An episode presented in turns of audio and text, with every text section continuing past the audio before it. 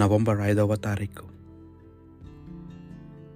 సామాన్య కాలంలో ముప్పై ఒకటవ ఆదివారము మొదటి పట్టణము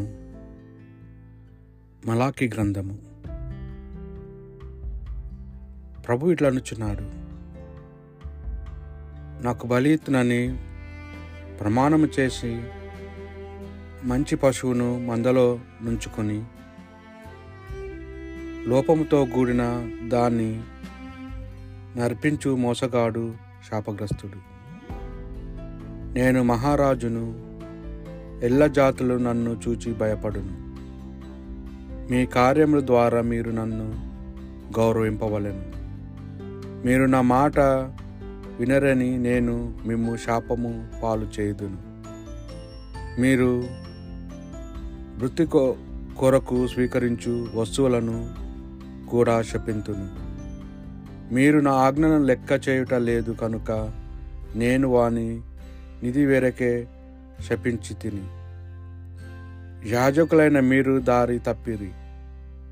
మీ బోధ వలన చాలామంది పాపకార్యములు చేయుచున్నారు. నేను మీతో చెప్పుకొనిన నిబంధనను మీరు భంగము చేసిరి. మీరు నా చిత్తమును పాటింపరయిరి. ప్రజలకు బోధ చేయనప్పుడు అందరినీ సమానముగా చూడరైతిరి.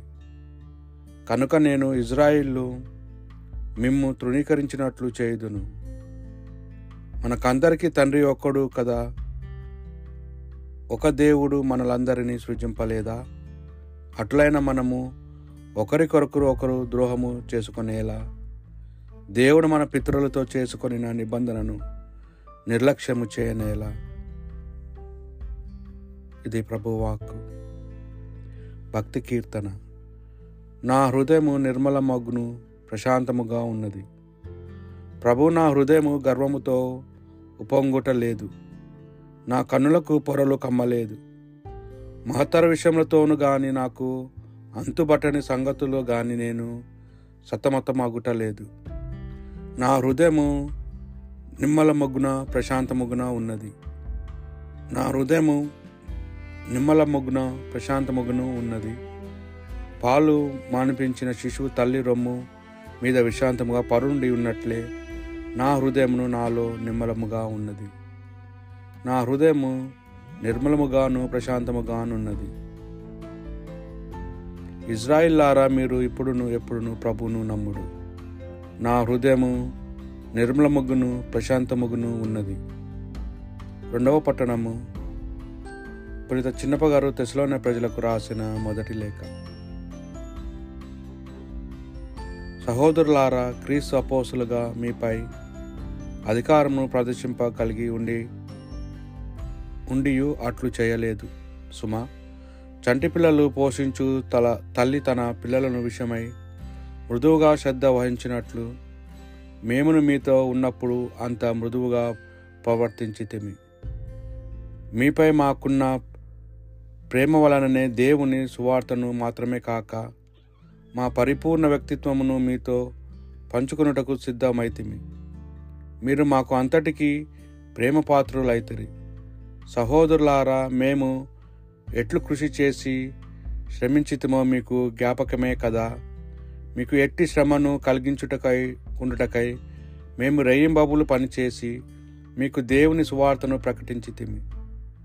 మరి కారణము వలన కూడా మేము సర్వదా దేవునికి కృతజ్ఞతలు అర్పించము దేవుని వాక్కును మేము మీకు తీసుకొని వచ్చినప్పుడు మీరు దానిని మానవుని సందేశముగా కాక దేవుని సందేశముగా గ్రహించితిరి. వాస్తవముగా విశ్వాసులై మీ అందును మా వాక్కు దైవ కార్యమును నెరవేర్చుచున్నది. ఇది ప్రభు వాక్ పునీత మత్తయ్య గారు రాసిన సువార్త సువిశేషంలోని భాగము. యేసు జనసమూహములతోనూ తన శిష్యులతోనూ ఇట్లా నేను. ధర్మశాస్త్ర బోధకులు పరిచయలు మోషే ధర్మశాస్త్రమును కూర్చుకొని ఉన్నారు. కాబట్టి వారి క్రియలను గాక వారి ఉపదేశములను అనుసరించి పాటింపడు. ఏలైనా బోధించినది వారే ఆచరింపరు. వారు మోయసాధమును కాని భారమును ప్రజల భుజములపై మోపుదరే కాని ఆ భారమును మోయి వారికి సహాయపడుటకు తమ చిటికెను వేలునైనా కదుపరు. తమ పనులెల్లా ప్రజలు చూచుటకై చేయుదురు. ధర్మశాస్త్రములను ద్వారా మొదలై మొదలై మొదలెల్పుగా ధరింతురు. అంగి అంచులు పొడువు చేసుకొందురు. విందులు అందు అగ్రస్థానమును ప్రార్థనా మందిరముల యందు ప్రధాన స్థానములు కాక్షింతురు. అంగడి వీధులలో వందనములు అందుకొనుట బోధకుడా అని పిలిపించుకొనుటకు వారు తహతహలాడుదురు. మీరు బోధకులు అని పిలిపించుకొనవలదు. ఏలైనా మీకు బోధకుడు ఒకడే. మీరందరూ సోదరులు ఈ లోకమున మీరు ఎవరిని గాని తండ్రి అని సంబోధించవలదు. మీ తండ్రి ఒక్కడే. ఆయన పరలోకమందున్నాడు. మీరు గురువులు అని పిలువపించుకొనవలదు. ఏలైనా క్రీస్తు ఒకడే మీ గురువు. మీ అందరిలో గొప్పవాడు మీకే సేవకుడై ఉండవలయను తనను తాను ఎంచుకొనివాడు తగ్గింపబడును. తనను తాను తగ్గించుకున్నవాడు హెచ్చింపబడును. ఇది క్రీస్తు సువిశేషము.